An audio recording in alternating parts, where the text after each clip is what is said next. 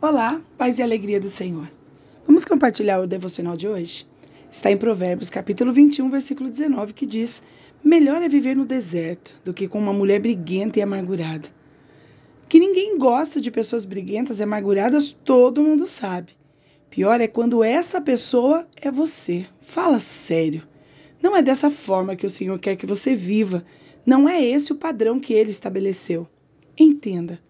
A mulher briguenta arruma qualquer motivo para se desentender com as pessoas, principalmente quando falamos do seu relacionamento com seu parceiro. Ela sente prazer em arrumar contendas em seu próprio lar e o sentimento de amargura parece conquistá-la e dominar o mais íntimo do seu coração. Como filhas e servas, precisamos ter as qualidades do fruto do Espírito: amor, alegria, paz, paciência, amabilidade bondade, fidelidade. É necessário que exalemos a personalidade de Deus, não a nossa. Eu te convido hoje a diminuir a carnalidade, sua natureza pecaminosa e seus desejos. Viva como uma pacificadora, filha, imagem e semelhança do Criador. Viva feliz. Lembrem-se, quem tem o Espírito Santo é feliz e apaziguador de conflitos.